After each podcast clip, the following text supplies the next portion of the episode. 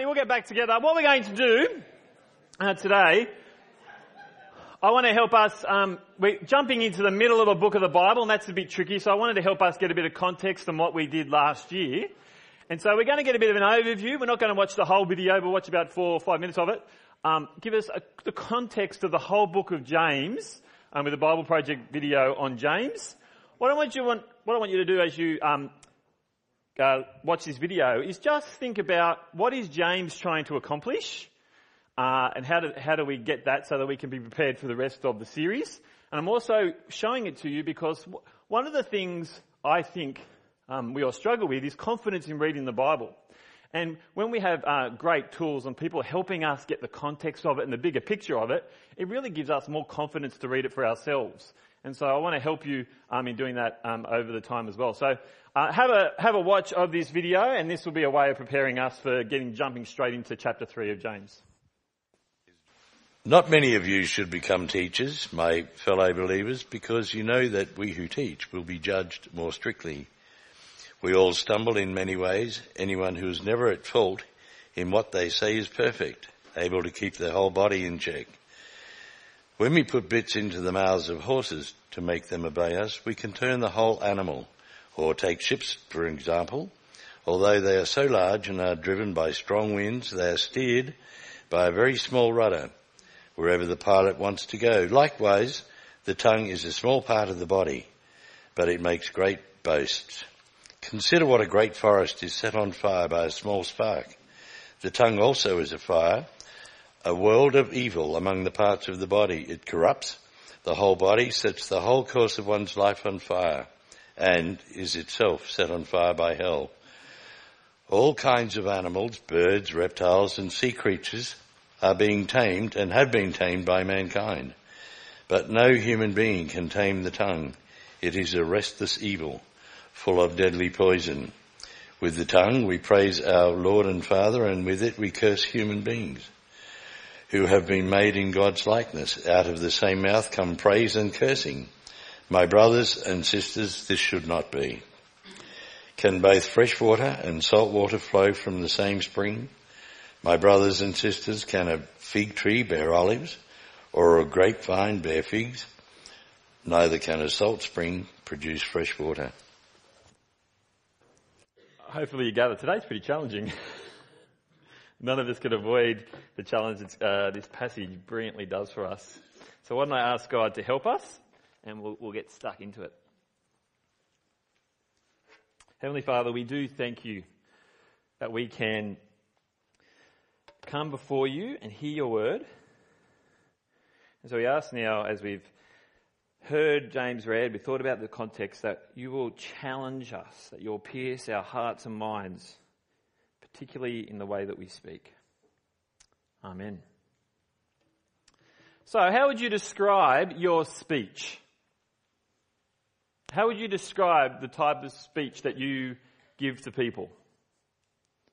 Usually we don't say, oh, you know, the way I speak, I'm really vindictive and I'm really bitter and I'm really crass and, I, and I'm really rude the way I speak to people because we don't really like to say that we speak negatively to people. I might say, at the most negative way that the way I speak is, is that sometimes I'm creative with the words that I choose because those words don't exist. Yes, Corolla laughs because she's actually writing a list of the words that I make up when I preach apparently and she's got a copy of them somewhere. You can ask her about them. Words have power. And today we're thinking about that in our series. And while we might not describe our speech in negative ways, they certainly can be. And they can have devastating effects. And so we're going to continue our series, a series that we called last year, Don't Just Sit There. Because as, um, really, that, that video is really helpful, the way it was said, it, James is getting in your business.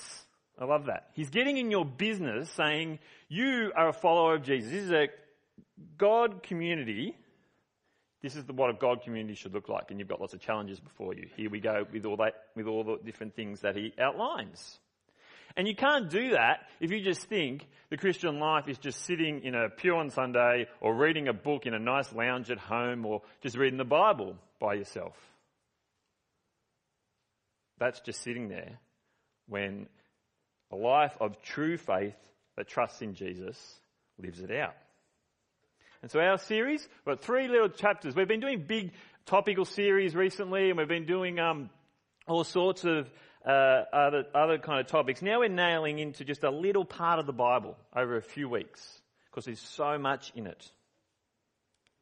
And today we're going to challenge ourselves with words. Because what James is doing, he's combining the wisdom of his brother Jesus, as we saw in that outline, with the book of Proverbs in his own challenging call to live a life wholly devoted to God. He's presuming that the Christian community has the word planted in them, the word that gives life. Jesus' death and resurrection, he presumes is the case so that, that community will wrestle with how it is to live out.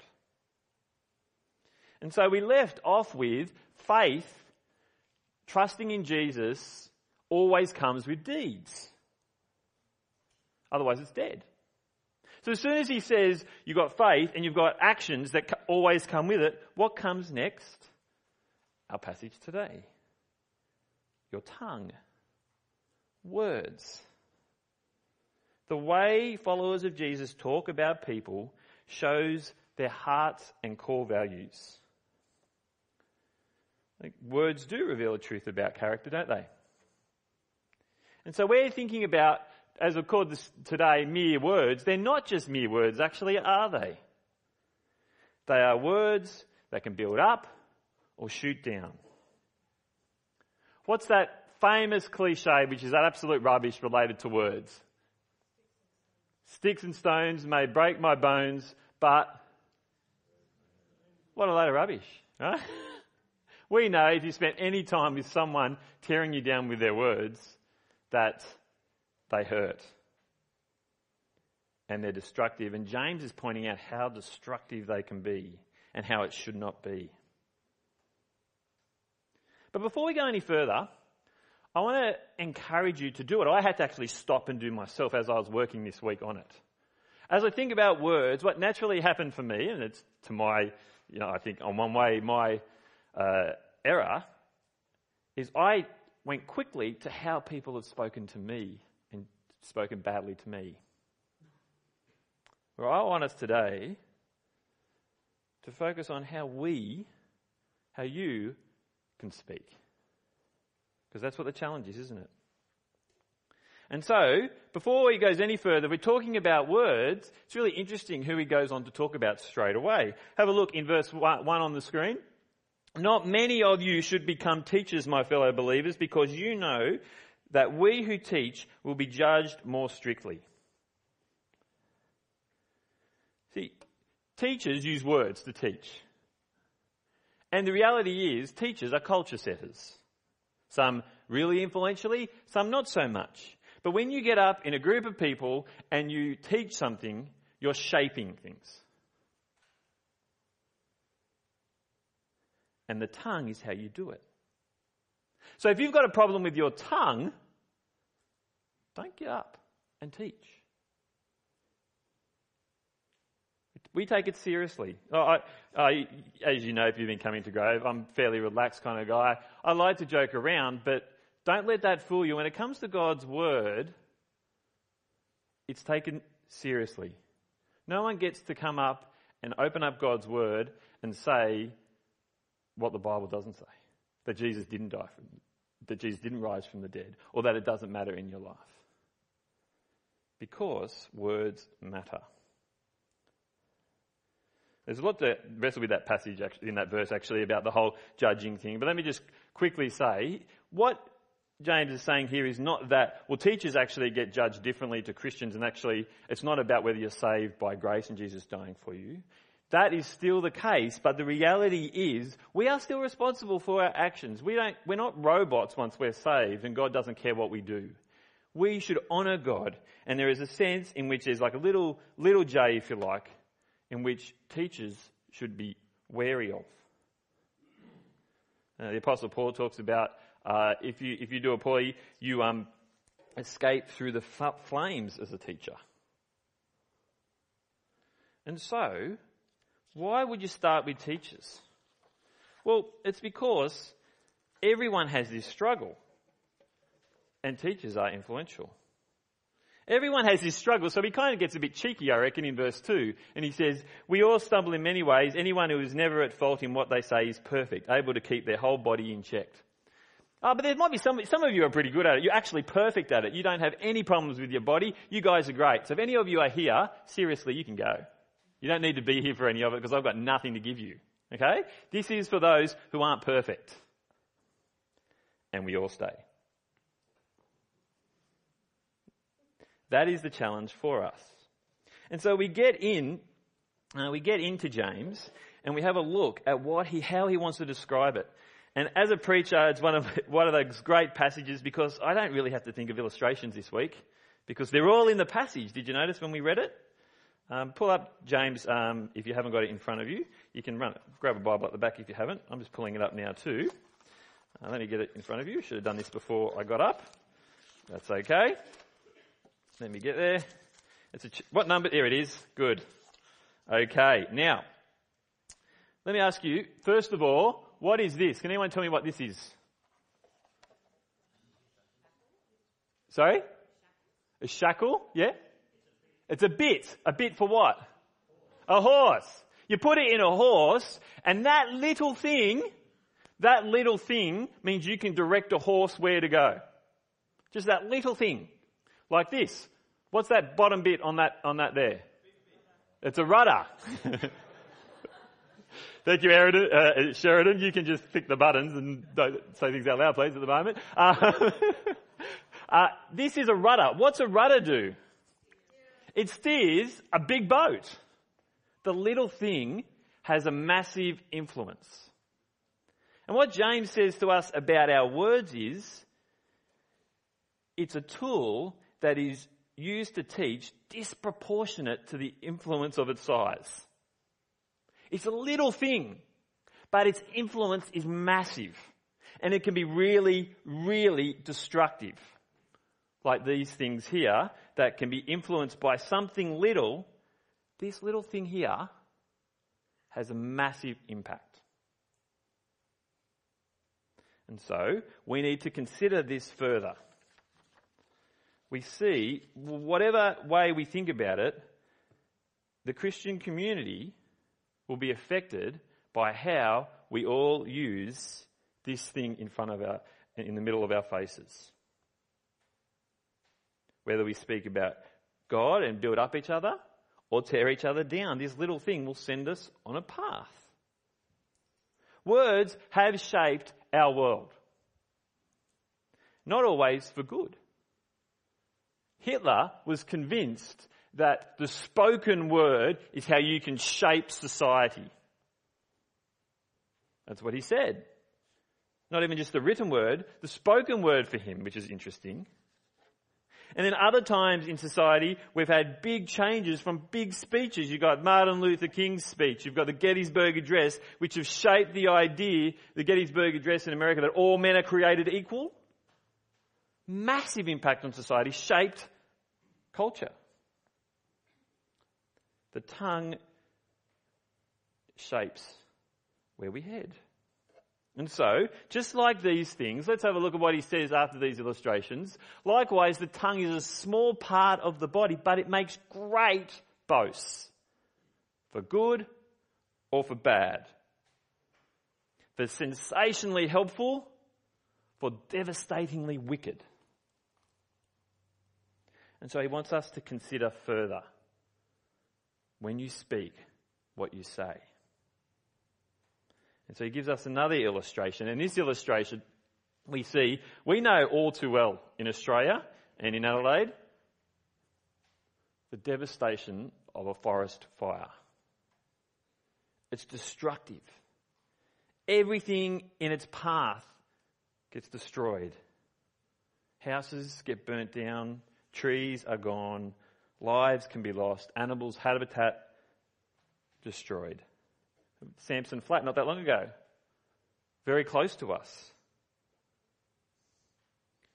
But that's not where it starts. It doesn't just start with this massive, massive uh, forest fire, does it? It starts more like this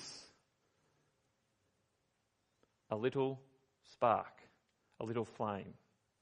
That one word that sets you on a direction of destruction that ends up back like that.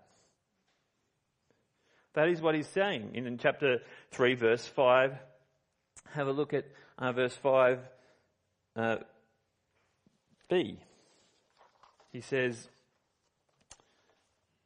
Consider what a great forest is set on fire by a small spark. We've considered it. Now, as we apply it to the tongue, we read,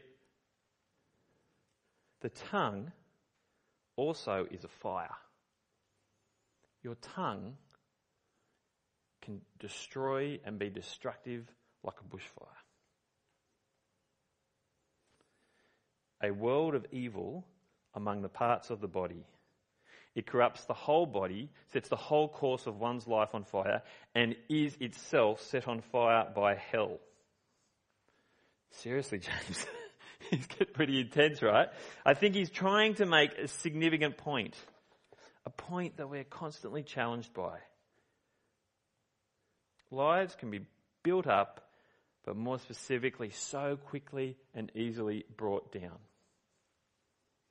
Now, the reality is, for every one word of praise, for sorry, every, every one negative word of put down, you need, uh, you need so many more words of praise.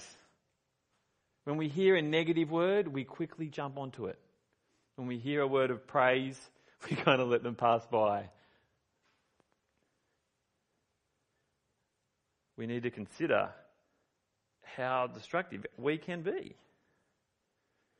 I could, by my words, I reckon, destroy our church community if I so choose, chose to.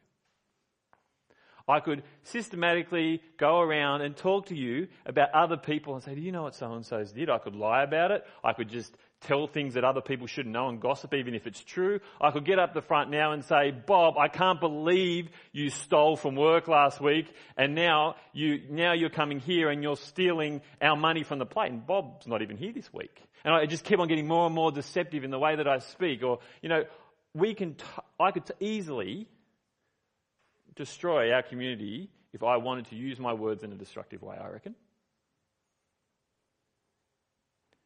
But we can eat away at it slowly and a little bit by little bit if we don't seek to build up and we seek to put down.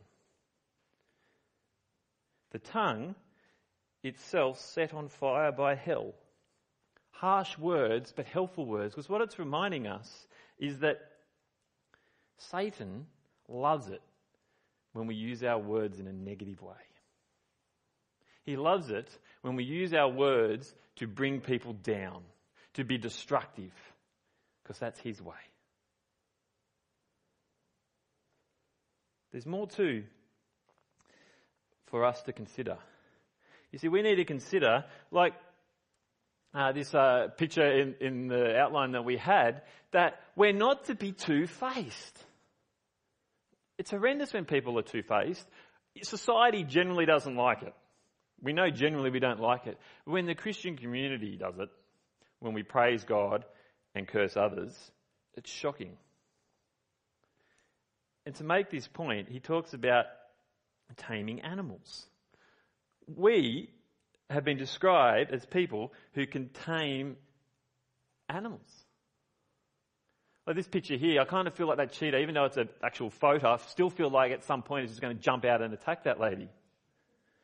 But we've had the capacity to tame all sorts of animals.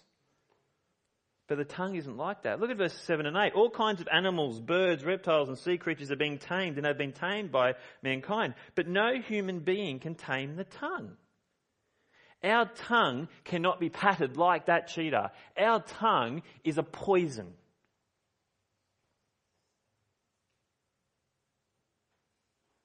We can catch the animals, we can put them behind bars or in a lovely habitat and go and visit them. We can go and catch the animals and slit their throats and put them on the table to eat. But with that very tongue that we use to eat the animal, we cannot tame it. Churches are often destroyed by scandal. by sexual scandal, relationship scandals, by money. But sometimes churches aren't destroyed by scandal. They're just fundamentally dysfunctional because the people are really struggling to talk well with each other. When there's gossiping rules in the name of, I think you should need to know this. Or when or when someone has been hurt by someone else and instead of seeking grace and forgiveness, we seek to complain about it and make it known how badly we've been treated. James is going full on in this passage because he wants us to see verse 9, as I've already mentioned. With the tongue we praise our Lord and Father, and with it we curse human beings have been made in God's likeness. It's just crazy that we're like that, isn't it? Eternity is going to be good when that's no longer the case. But seeing we're not there, we need to continue to own up to the fact we get this wrong and seek to change. So more imagery comes through in this passage. More imagery comes through uh, in, in uh, this next little bit in saying it shouldn't be. It shouldn't be just like spring water can't be fresh and salt water at the same time. You can't have both. It's either fresh or it's either salt. You can't have a, a fruit tree have different fruits on the one tree. Forget the whole genetic splicing and all that kind of thing, right? Just you can't you can't have it. We've got I think six fruit trees on our um, on our at our house, but we don't go to the tree and pull it down. Oh, look, it's a lemon today. Oh, it's an orange today on that tree. No, we go to different trees and you've got oranges on one, lemons on another. God's people use their mouths to praise Him, not the next day go to work and slander those they're working with. This should not be, he says in verse 10. My brothers and sisters, this should not be. So I want us to spend a reasonable time in this passage, uh, in reflection on this, considering an honest assessment of ourselves. If you'll do that with me, I want you to go away today humbly acknowledging where you need to change your words. So hopefully the passage highlights that for you, and as we reflect on it to, for the rest of our time, take some things away to challenge yourself. Uh, someone was telling me that uh, a mother of a friend of theirs always says when the kids are talking, stop, halt, and consider why you're saying this. Is it because of all these things going on? Are you tired? Are you angry? Or whatever it is? Or are you the type of person who just says and lets it fly out? See, as we consider how we're to be, an honest assessment, consider God. Consider when Jesus uses his words and how he uses them. Jesus uses words to bring life not destruction. God speaks, the world is made. Jesus comes, and He's the Word become flesh. He gives spiritual life to that that is dead. But He didn't just come and speak over and over and over again, did He? There are times when He used His tongue by not speaking and humbly facing those that were his enemies. Consider the time Jesus in front of Pontius Pilate.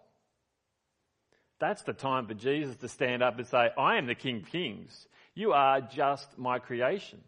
Who are you to think that you rule over me? You're even just a petty little kind of governor of a region of Rome in a little backwater place. Who do you.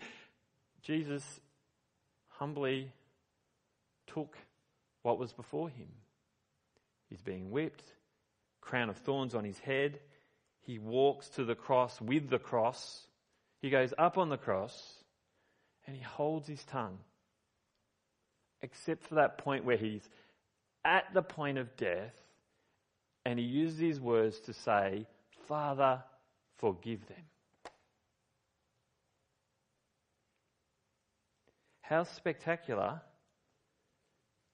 is our God? He is the one who shows us how to use our words.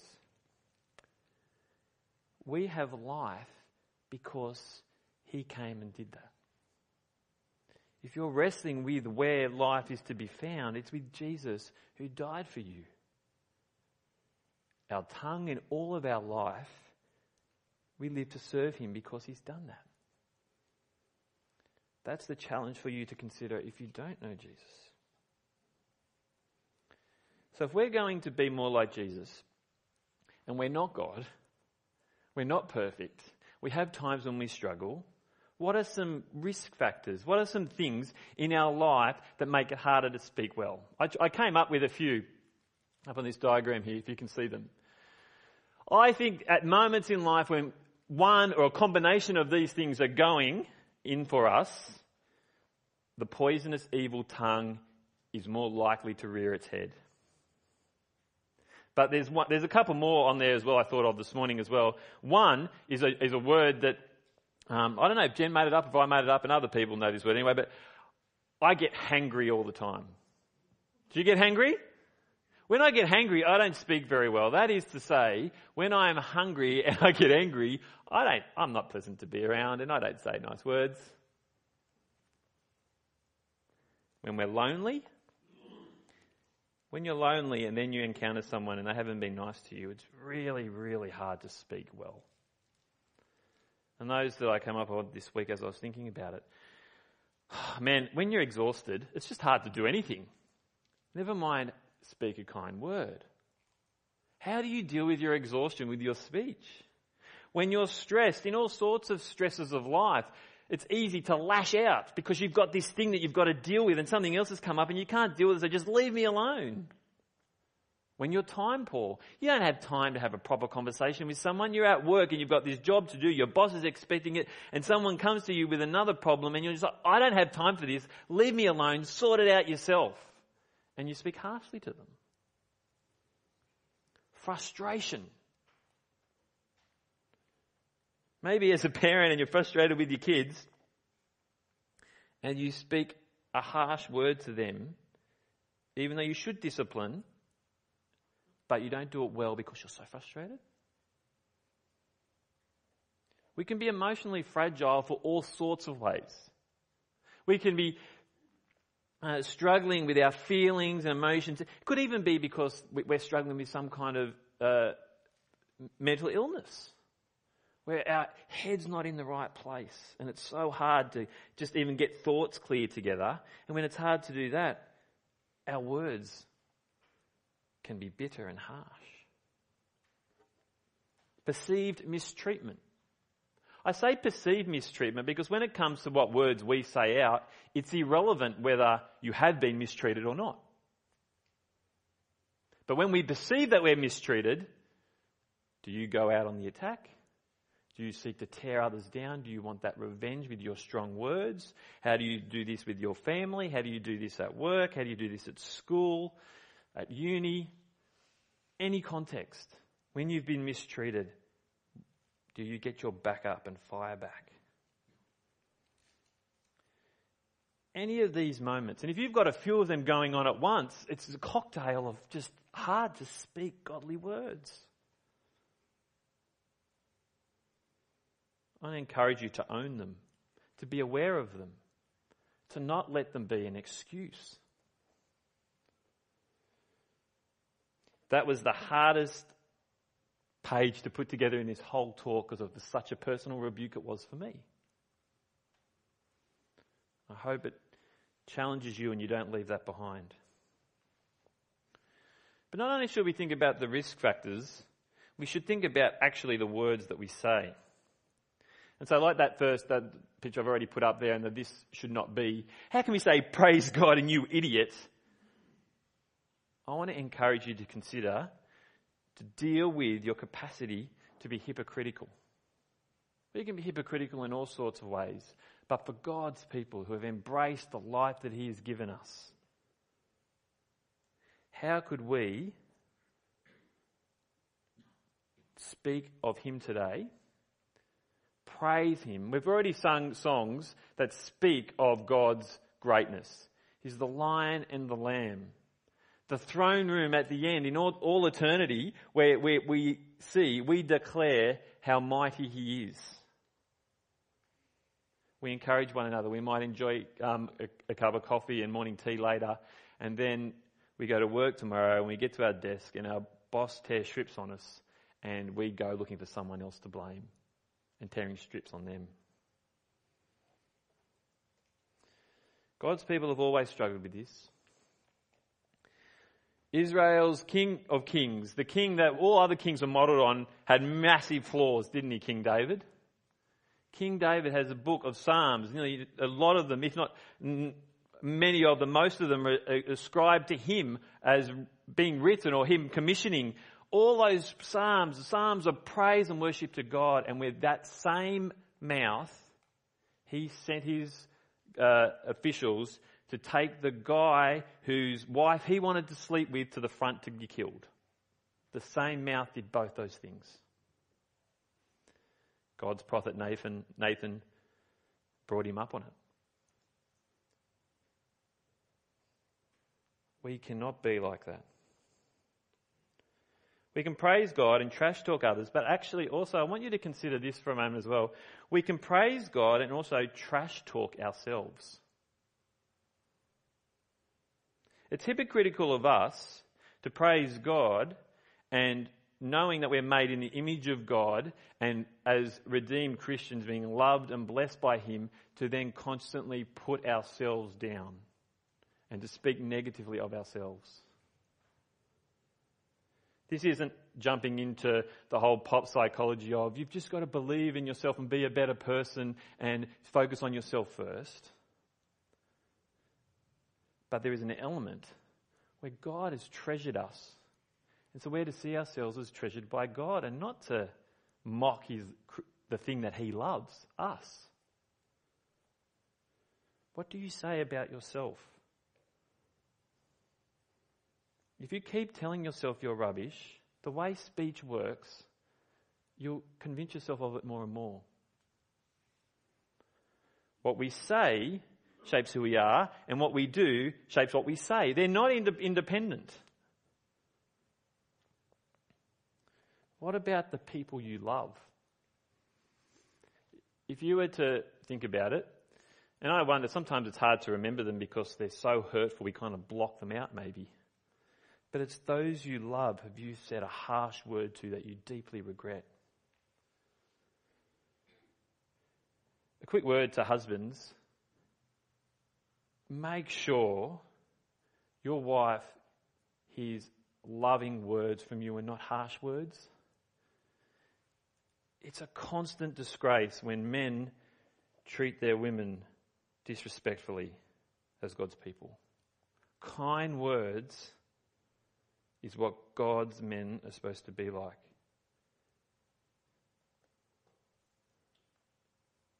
And as we think about it, what kind of words could they be?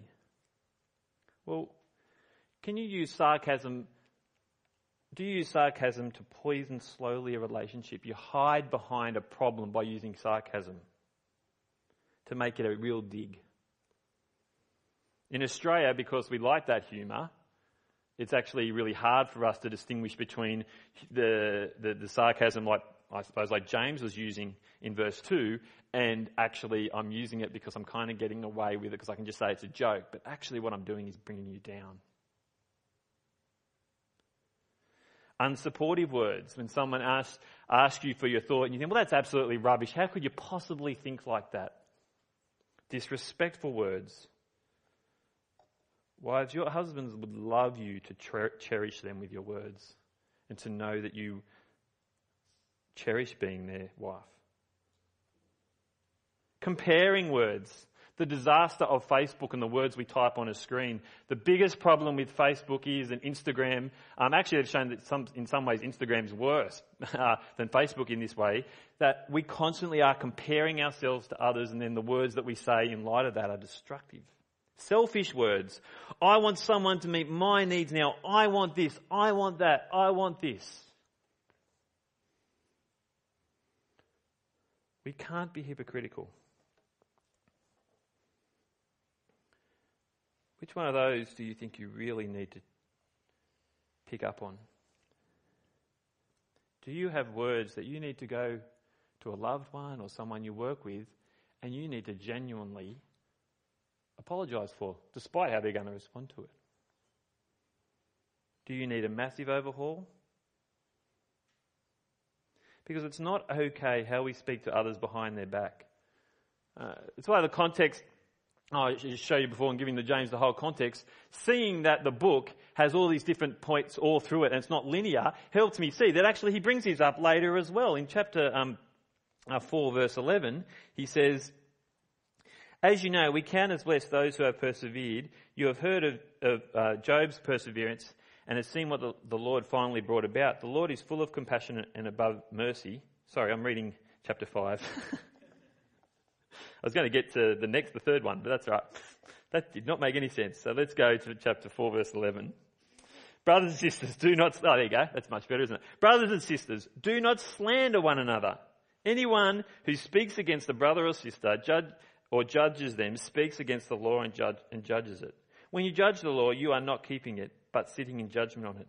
There is only one lawgiver and judge, the one who is able to save and destroy. But you, who are you to judge your neighbour?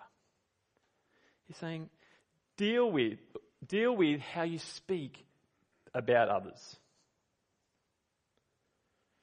You know, gossiping, we so convince ourselves half the time when we're speaking that we're not gossiping, so it's okay.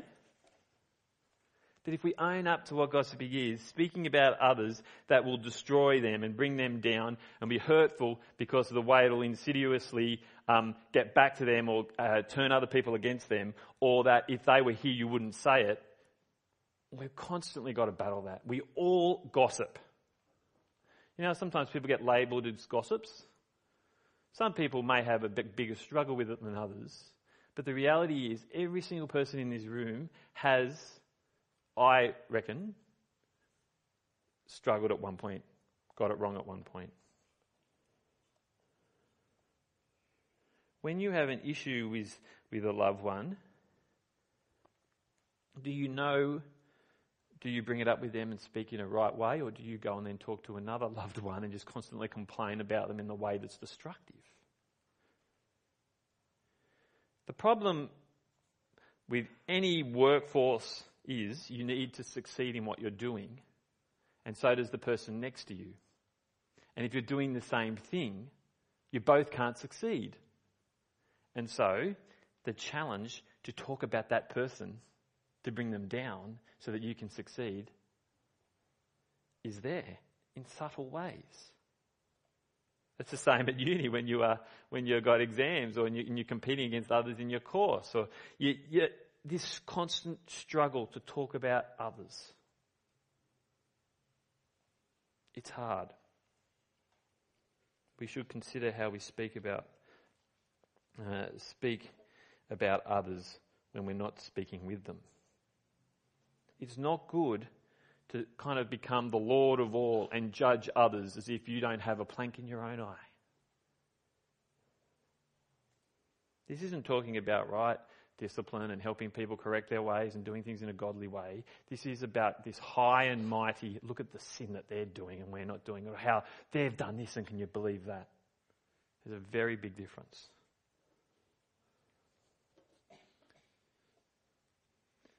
This is a really challenging uh, day today, isn't it? But it's helpful. Because God God will continue to transform us. His Spirit will continue to change us and grow our community if we commit to not being like this and to praising Him and honouring and building up. And so we get to chapter 5, verse 12, and where we did a bit with the kids.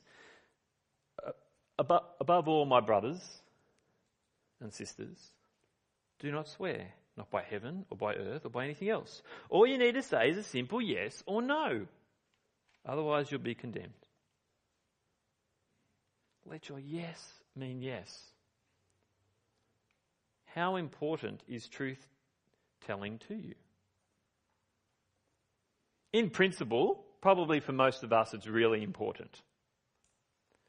When the rubber hits the road, at times, it's just easier to lie sometimes to get out of trouble, to avoid the mistakes we've made, to get ahead in life. When was the last time you said the easy word that was a lie instead of dealing with the struggles that we have?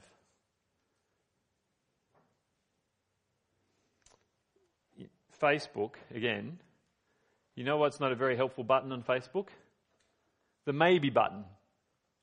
It's not a yes or a no, it's just a maybe. And so often the question is, can you do this? And people need to know whether you can do this because so many things depend upon it and you've gone maybe. Well, thanks a lot. I've got no idea what to do with that now. Yes be yes, no be no. If you're not sure, engage with them.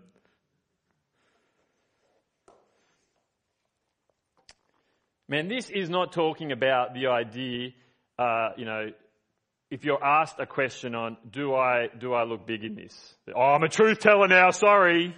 No, that's not, it's, not, it's not a justification in being harsh. Right? What we're thinking about is how we can love in truth telling, how we can be reliable are you a reliable person in your words? Or are you the kind of person that constantly says, yeah, yeah, I can do that. Yeah, yeah, I can do that. You want me to do that? Yeah, we'll get to that.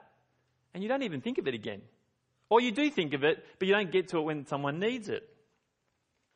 I struggle with that sometimes.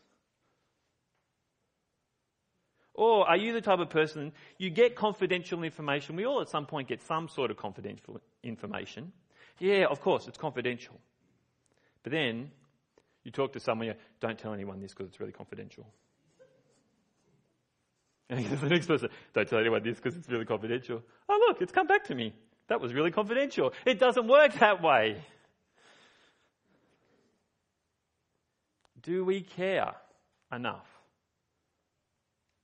about honouring God that we use our mouths to build each other up? There's so many things that can be said, isn't there? I mean, one practical just popped into my head. Um, Christmas in July is coming up. Um, we'll mention a bit later as well. Um, there's a lot of food that needs to be bought for that. Have you ever considered when you run an event, if you don't tell people you're coming to the last minute, it really puts the, the event in a bit of struggle. So you've got to, am I coming? Yes. Am I coming? No. Am I bringing someone? I'm not sure if they're going to come, but this is who I've invited. Doing that is actually helpful encouraging people to actually commit. And when we, when we do commit with our words, we follow through. You see, there's only one who praises God all the time. It's only one who sees his Father and honours him in every single moment. There is only one who, instead of talking behind others' back, died on a cross for those who were talking behind his.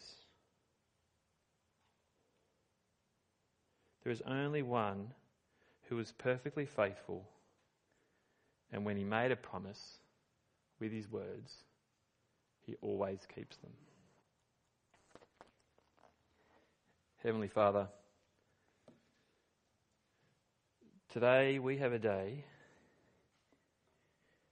where we ask you by your Spirit to convict us, to shape our words, to change our words, to see our Lord and Saviour Jesus and to be shaped by Him. It's a great joy to come and sing praises together. Don't let Help us not let the same mouth speak destruction to others. And Father, when we get it wrong, give us the grace, the kindness to forgive, to seek forgiveness. We thank you for the book of James. We thank you for the challenge we've had today. And as we look at over the coming weeks, help us not to just sit in our chairs, but to be transformed into a community that wants to love you and our neighbours. In Jesus' name, Amen.